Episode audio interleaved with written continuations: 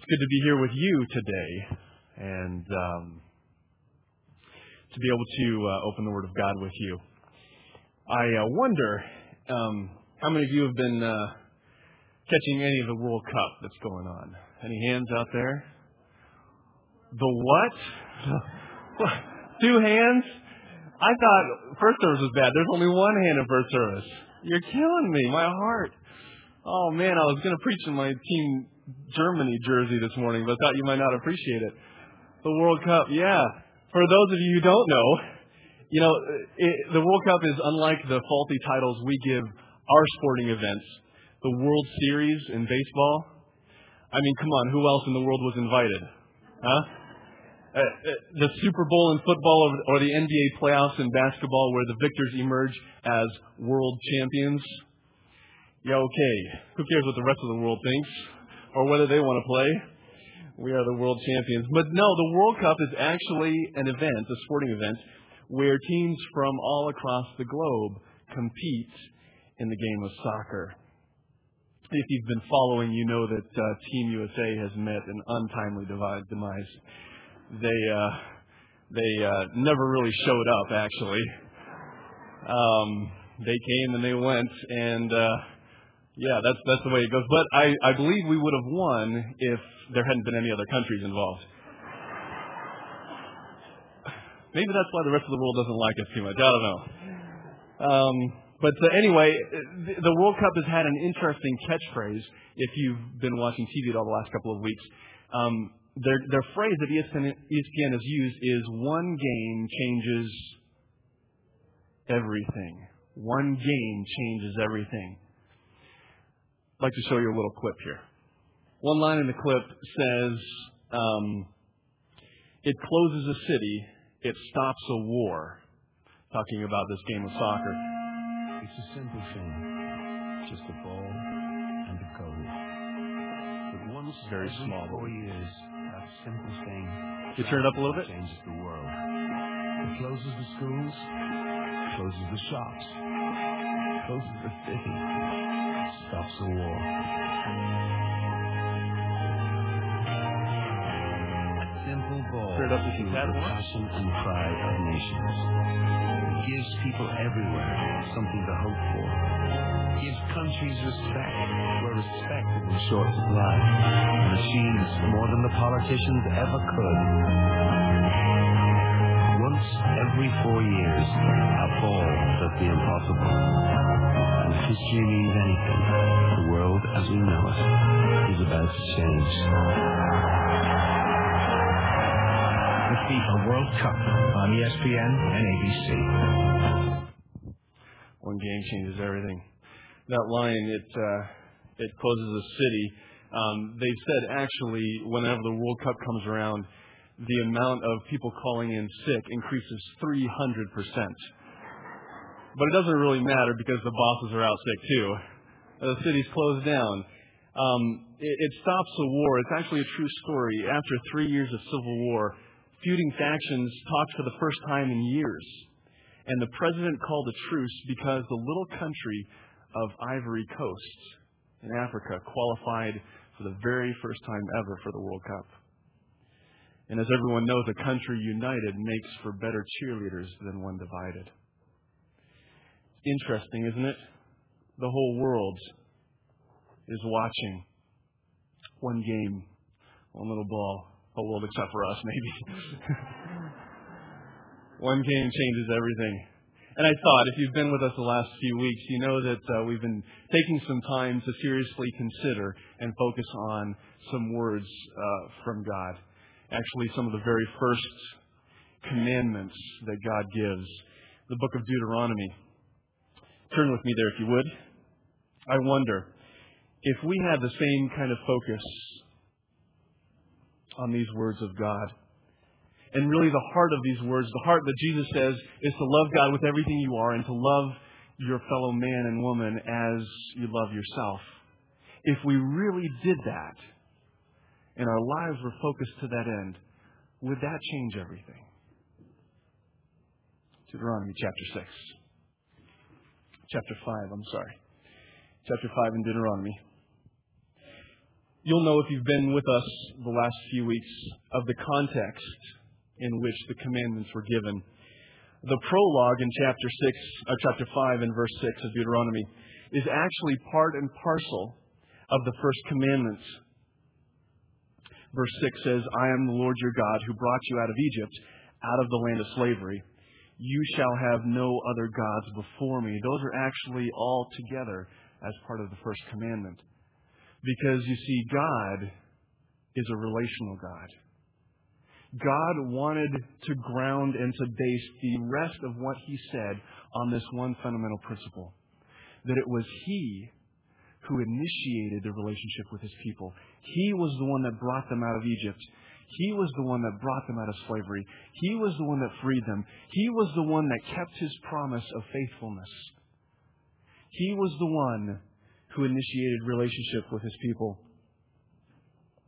And so here we have a picture of a God, a God who is first and foremost a relational God. Everything else that comes afterwards is in this context of relationships. It's kind of like, if you will, use the metaphor of planting a garden. I know there's many gardeners out here in the congregation. You love to throw in a few tomatoes when summertime comes around, maybe some green beans. I know my dad, he can't go without some okra. Gotta have some okra in there. You, you plant the garden and you water and you grow it. And and you know what happens, little rabbits. I've got a little rabbit that's taken residence in our backyard. I don't know where he came from, but he lives in our shed, and we just can't have the heart to get rid of him. He was a gopher, he'd be gone. But uh, a rabbit, and he comes out and nibbles, you know, here and there, and you have to, you have to, you have to create some boundaries, some fences. So, so if you live in a place where deers are, the deers don't come in and eat your corn, or, or, or things don't come in and destroy what you're nurturing and growing, and so the fruit can actually develop.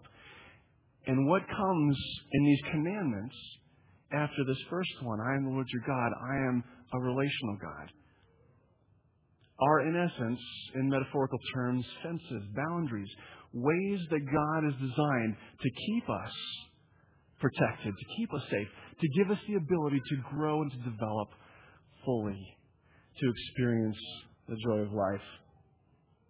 As you know, we are now going, moving on to the seventh commandment. And those of you that know your commandments, I had somebody come up to me after first service and said, You pastors, you must have drawn the short straw, huh? Verse 18 You shall not commit adultery. That's the lesson for today. Enough said. Let's go home. Amen.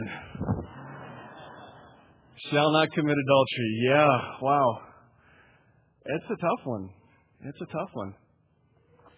I um I don't think we can diminish the commandment that easily though even though perhaps most people, if you were to take a poll, were to agree that adultery is wrong or is not good, it's estimated that over 50 to 60 percent of us have experienced extramarital sexual affairs. And perhaps an even greater amount of us have experienced what is known as an emotional affair, a relationship outside of the marriage that is intimate emotionally not perhaps without the sexual aspects. So it's prevalent. It's it's here with us. It happens. And it's honestly very difficult to talk about because there's so many things involved. But I mean really in our society, in our in our culture that says um, not so sure about the monogamy thing, that maybe a better way is to, is to experiment with free love, right? To love without limit, to really express yourself sexually. I mean, that's when you really discover who you are. Or maybe, you know, you can marry, but, you know, have an open marriage. Not so much closed, but have an open marriage. Agree with your spouse that, you know, um, it's good to express yourself sexually outside of the marriage and you're still married, but you have that freedom. Does this commandment make any sense in our culture today? Does this, is this still relevant? Are the vows that people take while they're at the altar, are they really realistic to have and to hold, to cherish, to uh, till death do us part? You know, and are the consequences of adultery, of unfaithfulness, that bad anyway? So what's wrong with a little affair as long as you don't get caught, right? It's interesting doing some uh, research on this. Um, I ran across a book. It's called the 50 Mile Rule Your Guide to Infidelity and Extramarital Etiquette. Caught my attention. The 50 mile rule, and, and I was amazed because I found multiple books such as this. The 50 mile rule explores why people commit adultery it's good. Uh, the awful truth about the consequences of adultery. It's good. And how to avoid getting caught. Find out what makes a suitable affair partner. Find out the adultery rules you must never break. Find out when to call it quits. And find out what to do if you get caught. They conclude by saying an a successful affair is an undiscovered affair. Let the 50 mile rule show you how best to stray so you don't have to pay. If you're not reading this book, your spouse probably is. So, faithfulness in marriage, does it matter anymore? Is it relevant? I think we could find some arguments that would say yes. There's probably no more powerful illustration that God uses throughout the Old Testament, anyway, of his relationship with his people Israel. And the term that keeps coming up over and over and over is this term adultery. How the Israelites had been had committed adultery against God, how they had searched for other gods, how they had went out and prostituted themselves with other gods and with other peoples and other nations. This theme of adultery is woven throughout the Old Testament a theme of unfaithfulness. And yet, parallel to that is a theme of God's unending faithfulness, of God's ability to forgive and to reconcile and to heal and to restore. And so these two themes weave themselves throughout the Old Testament. Time after time, we come across these ideas. Probably no clearer than we find in the book of Samuel. We're going to spend a little time there. Turn with me to the book of 2 Samuel. 2 Samuel chapter 11.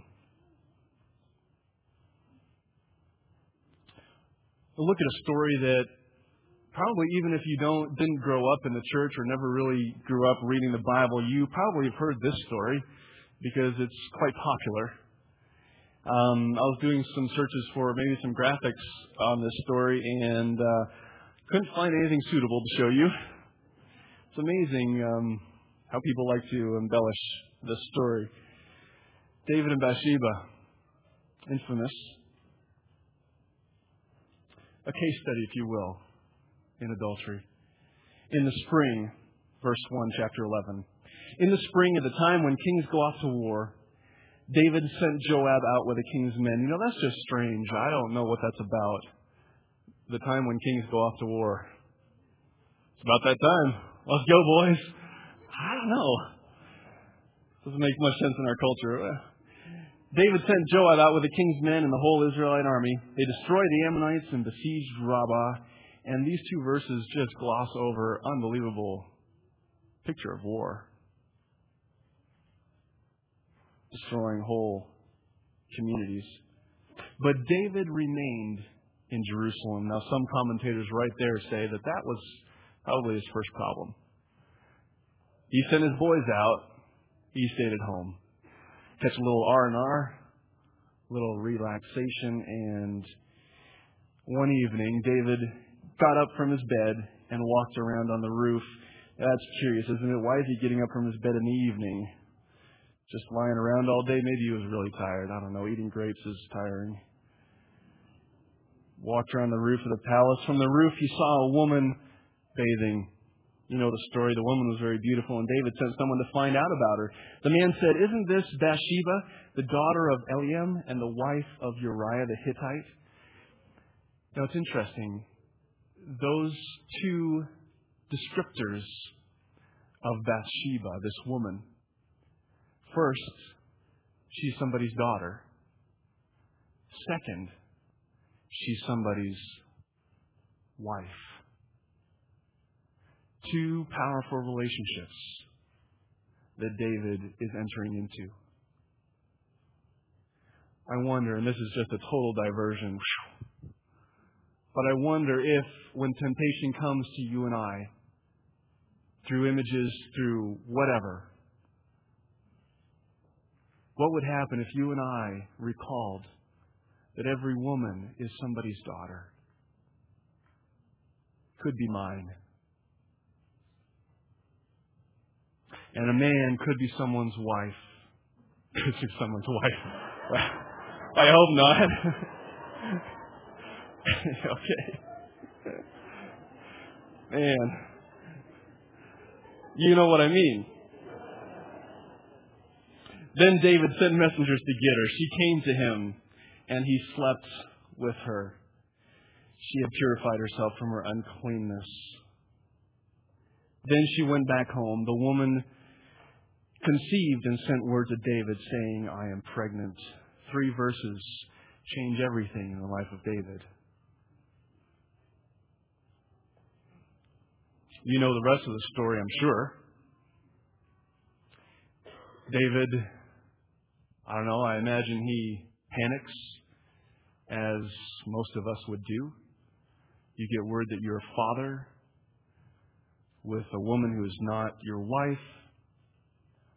And see, this, this scene is a little different than what we are used to because we're not in the position of David. We don't have his kind of power Maybe. We don't have this kind of authority to go and snatch someone away. Actually, the word that's used here in Hebrew as as uh, um, where it says um, David sent messengers to get her, that's actually very mild. The Hebrew is actually grab a hold or grasp her, almost in a violent sense to come and to fulfill his needs. See, the issue here for, for David, and actually pretty much throughout the Old Testament, and, and even when the commandment was given, was not an issue of monogamy, as perhaps it is today for us. Because David, as you know, had many wives. Solomon, his son, had many, many, many wives, concubines. Having multiple wives wasn't necessarily the issue. The issue was honoring and respecting marriage covenants, the marriage covenants of the community. What was so, David, probably if David had, had said, you know, I'm looking for a beautiful woman, he would have easily found himself another wife. But he didn't. He took what was not rightfully his. So he tries to cover it up, you know, the story. He sends uh, word for for her husband to come back, Uriah to come back home from the war, to uh, to persuade him to go and spend some time with his wife. Um, verse 8, then David said to Uriah, Go down to your house and wash your feet. Code word for gussy yourself up and get ready to love your wife. But Uriah, a man of a man of integrity said, I can't do it. I, my, my, my fellow men are out there fighting a war. How can I indulge myself and, and relax when I know they're fighting? So he slept there in the palace. The next day, David, probably even in more of a panic, said, All right, come and eat and drink with me. And he made him drunk. He said, All this wine. And Uriah, even though he was imbibed, imbibed even though he was drunk, he still had the presence of mind when David said, "Now go go and you know, spend some time with your wife." I can't, and he slept there. David, desperation, sent message with him back to the front of the army. Joab, right? When you attack, put him at the front of the line. When, when the enemy is, is coming out in full force, retreat so that he will be slain. That's exactly what happens. Word sent back to David. The end of the chapter here, verse 25 of chapter 11. Messenger came back. David told the messenger, Say this to Joab. Don't let this upset you. The sword devours one as well as another. Press the attack against the city and destroy it. Say this to encourage Joab. Sounds like he was trying to encourage himself. When Uriah's wife heard that her husband was dead, not only had she been defiled by the king, not only was she now pregnant with his child, but she lost her husband. We don't spend much time there, do we, in the story? Because it's a little much, little, little too painful. She mourned for him, and after the time of mourning was over, David had her brought to his house, and she became his wife and bore him a son. But the thing David had done displeased the Lord. It's a very mild statement. The thing David had done displeased the Lord. At this point of the story, it's you and I, we're just hoping and wishing, and probably throughout the story, David, you're a man of God. You're the king of Israel. You were chosen as a little shepherd boy, right? Samuel came and placed his hand and anointed you with oil. You were God's chosen. How could you be doing this? You're a man after God's own heart. How could you do this? And, and we and we long for David just you know even towards the beginning, even after the the act had been done. Why, David, you have to cover it up? Why couldn't you just stand up and say, you know, I messed up. I'm sorry. I did this thing. Why couldn't you be the hero that way? And then again, at the end of the story, even after Uriah dies, why couldn't you stand up and say, you know, it's my fault? Then, why couldn't you just come out and admit that? But he doesn't. A man who is known after God's own heart, a man who is faithful, is exhibiting unbelievable faithlessness. Well, you know the story, and I, I always hearken back to uh, my daughter's VeggieTales tape. You know what I'm talking about, right? King George and the rubber ducky. Yeah. King George, up on his binoculars, sees a little boy with a rubber ducky. He's got a whole closet full of duckies, but he wants that rubber ducky. So he goes in the middle of the night, steals the rubber ducky, comes back home. Ah, now I'm satisfied my rubber ducky. And it was the only look. Nathan comes in and and uh, in the Veggie Tales he has a flannel graph. Puts the little shepherd boy with his one little sheep, or shepherd with his one little sheep, and and uh, the king, the great king, with all of these sheep. King has a visitor come over, and Nathan says, "What does the king do?" The king goes and takes the one sheep from the from the shepherd who only has one, and he kills it and feeds his.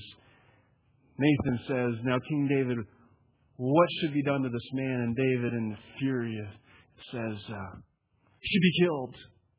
He should be destroyed. How could he do such a thing? And Nathan, I don't know if he does it with the point of his finger or maybe just the power of his words, but he says, You are that man. You are that man. And David realizes the gravity of his mistakes, the depths to which he has fallen, and he's broken. He's broken. I know some of you here today have perhaps experienced adultery, unfaithfulness. I know maybe some of you in your marriages have been through an inordinate amount of pain. I know you probably know everything that comes along with, with infidelity. You know the shame. You know the tries the attempts to cover it up. You know the lies that happen. You know the guilt. That sense that you owe someone something or that you've taken something from someone that wasn't yours to take. Perhaps you know the resentment. That sense that someone owes you something and that someone has taken something from you. Perhaps you know the pain the unbelievable pain that results from loss. Loss of trust, loss of a sense of security in your relationship, loss of safety,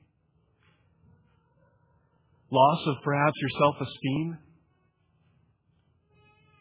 loss of control.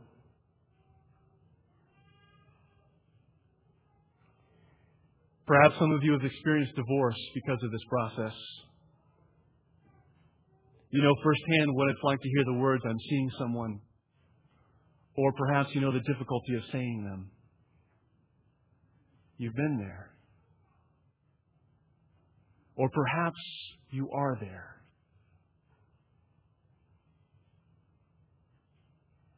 God is speaking to you today. He says to you, though you have been faithless, I am faithful. I will forgive. I will restore.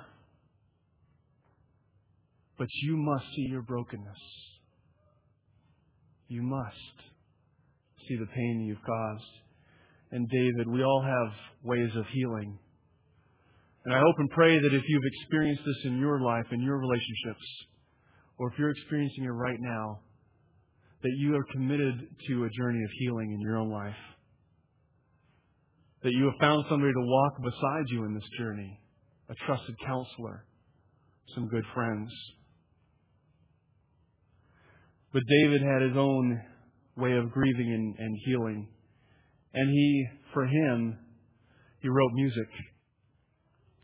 Turn with me to the book of Psalm.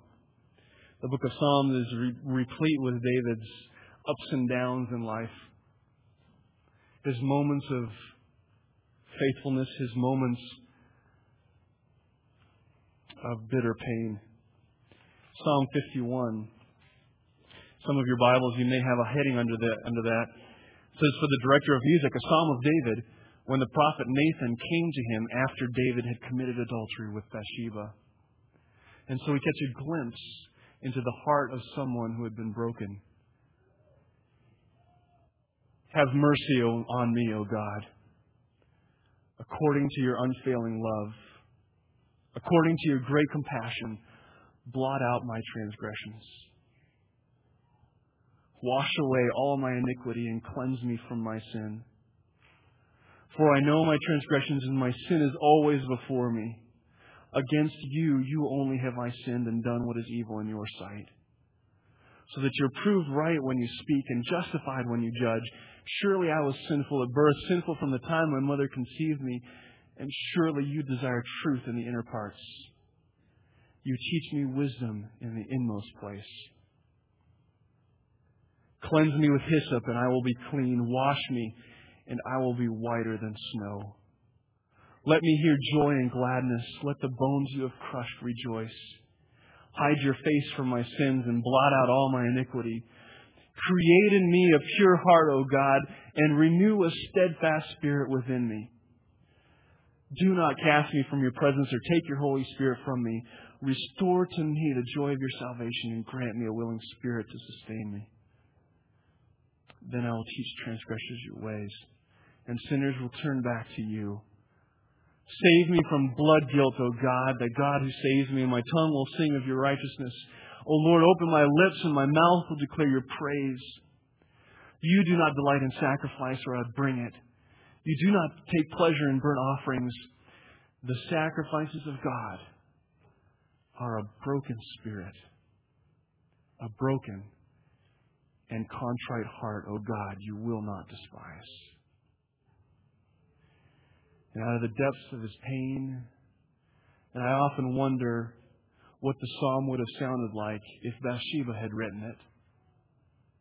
I often wonder what it would sound like from the other side of the pain. But David here, we see David coming back to the reality that in the depths of his sin, he knows that God is faithful and that he will not abandon him.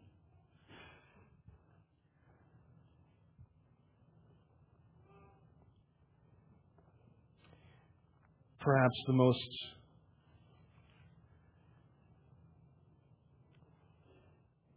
the most difficult thing with adultery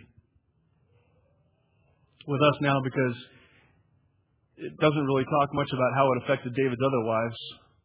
You know, I mean, they were probably pretty used to him philandering, and uh, probably weren't really connected with him anyway. But for you and I who live in a society where importance is placed on monogamy, um, faithfulness to one partner, to one spouse, and to having quality, excellent relationships, we experience some very different results or different consequences of adultery than perhaps David did. And you and I have a lot greater struggle trying to figure out if forgiveness will include reconciliation or if forgiveness means that the relationship needs to end. There's a painful process that that people that experience adultery go through. The need to identify the loss, the necessity of confrontation, the dialogue of gaining understanding, and most importantly, the healing power of forgiveness.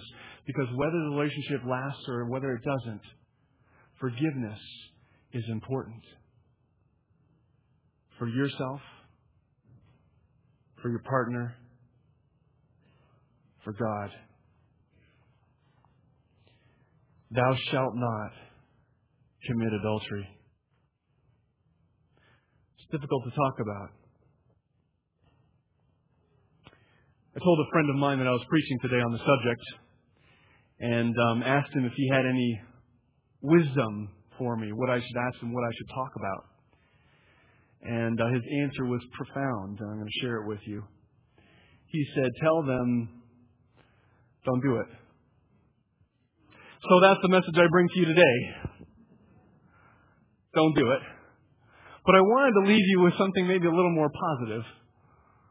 Because really the commandments as we see them, as we know them, aren't just protective boundary fences so that we uh, run up to them as close as we can get and they'll keep us from going out and experiencing things. But like we said earlier with the, with the illustration, the metaphor, the fences are actually there to enhance and to promote what is growing to really become fruitful. And to take this commandment seriously, we can't just think about what we should not do. Actually, that would be detrimental because the more we think about what we shouldn't do, the more we're probably going to want to do it. So, in actuality, what you and I need to leave with is okay, then what do we do? Those of you who are in committed relationships, who are in a marriage, those of you who are hoping someday to be in one, perhaps. Or those of you who are in relationships with good friends or with family. I think you and I need to spend our time figuring out not just how to keep from going outside of the boundaries, but how to really fertilize and. Okay, maybe that's not a good word to use. Uh, how to prevent. I, I mentioned the things that come in and nibble. I had a terrible faux pas this morning. I, I said, you know, the fences just aren't on the top. In California, we've got gophers, and don't get me started with gophers. But gophers go underneath, and you often don't see them until you start seeing your plants disappear. Have you seen that? Just I actually watched a plant disappear one day from my garden. Got out my stick of dynamite and went to it. But uh, I had a friend who said that he actually dug huge ditches um, around his property and, and lined it with, with mesh wire under the ground so the, so the gophers can't come inside. And I think you and I need to spend some time really figuring out, and I want to leave you with a few practical things today. And um, I'm going to talk to you, those of you that are married, because I think, I think, uh, I think, I think, I think we need to be reminded of this. Some practical things to make our relationships God honoring, to make them the best they can be. Some practical things, and I think the first thing, um, first thing is is that uh, you and I need to spend our time committing ourselves to figuring out what our spouse's needs are. You know your spouse, some of you have been married years, 50, 60 years, been married a long time, and you have a pretty good sense of how to push your partner's buttons. What to say, what not to do. And you probably have a pretty good sense of what your partner needs most to feel fulfilled. At least I hope you do. It's amazing, though, there are some marriages that go on 50, 60, 70 years, and you ask them at the end of their marriage, Were you really fulfilled in your marriage? Nope, but I was faithful.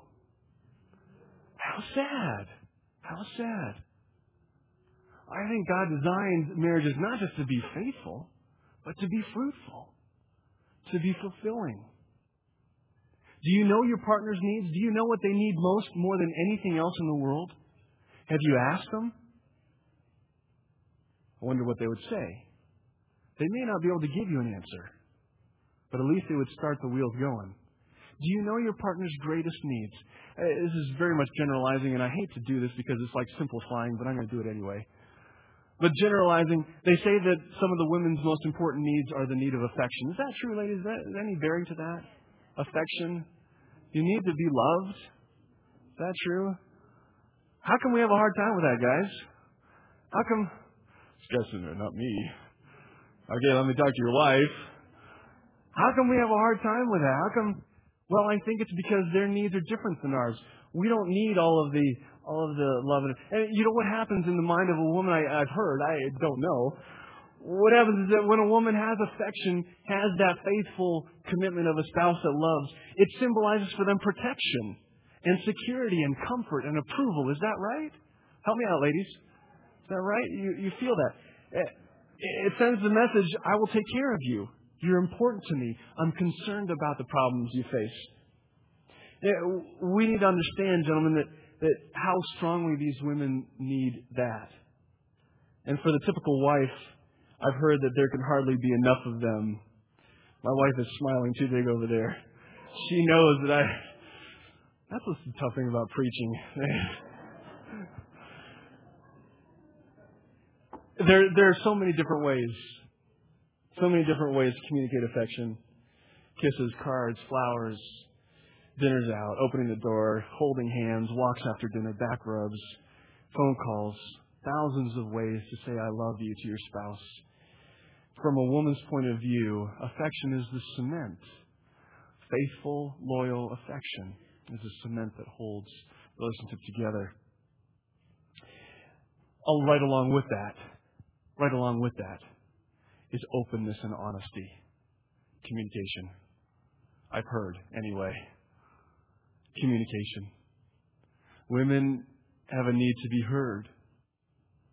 And they have also a need to hear from us, which is a little challenging because we don't have a need to talk.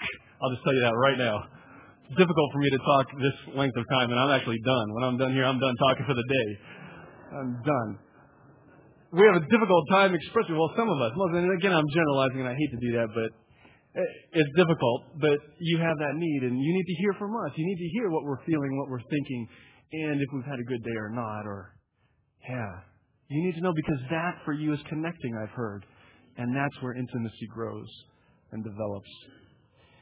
Oh, okay. Men, I know this is to be true. One of the greatest needs of men is respect and admiration. Respect and admiration. There's something about the way we're wired that if we know our wives respect us and honor us and really admire us, makes us want to conquer the world. It does. that ego thing. I don't know. But in a healthy way, in a healthy way, it makes us want to protect and love and, and do even more to honor and to respect your spouse. Honest admiration is a great motivator for men. And going right along with that, can I say this out loud and maybe I'll just use the code word? Men need physical intimacy. Is that okay to say? Is that okay? That's okay to say. Could use a three letter word, but you have to explain that to your children afterwards. Uh, that's something important for men. It's, it's the way we're wired. And again, I'm generalizing and some, okay, but it's important. And women, you may not understand how important it is, but it is. And yes, there are deviant behaviors associated with that. And yes, there are addictions that are not healthy and that should not be um, promoted. But, but it's a need that we have. And, and it's interesting how this works because it, when a woman seems to have the proper amount of affection, it seems like the physical intimacy happens a lot easier. Is that true? A woman feels loved and protected and honored. Physical intimacy seems to happen pretty naturally. Just some thoughts to consider in your relationships, in your marriages. And those of you who aren't in the marriages, forget that last thing I just said for later on. I wish we had time today. It's such a broad topic. It's such an expansive topic. It's such a beautiful topic. This way that God has created us to be in relationship with each other, to experience love and fulfillment and joy. As we close today and the worship team comes up, um, I'd like to just uh, invite you to consider one final thing that I would encourage you to do to make your relationships God honoring. Whether they're relationships with your family or with your children or with your spouse, you need to have time with God. You need to allow Him to nurture your soul, to tend your soul. Because a marriage, a relationship, being a parent, cannot happen the way God designed it unless you and I allow ourselves, open ourselves up, create times and spaces in our busy, hectic lives for God to come and to speak His faithfulness and His love into us. You and I are unfaithful creatures. That's the way we are. We are sinful. We are unfaithful. And we need that time. We need that space. We need that intimacy with God to be reminded that He is our Father and that He longs to create within us the ability to represent to the world through our relationships the beautiful relationship that He has with us. That's what a marriage is about. It's about showing the world what God wants for us, what God wants with us, the relationship. So I just encourage you, take that time, clear your schedule, put it on your Palm Pilots. Create space for God to speak to you, to create His sanctuary within you. I want to invite you to pray with me. And before we pray, I just want to encourage you as you take that time to be with God, if there are areas in your life that are broken, in your relationships that are not the way that you know that they need to be. I invite you to find somebody. Find somebody you trust. Share with them. Pray with them. Ask, ask, ask them to lift you up to God.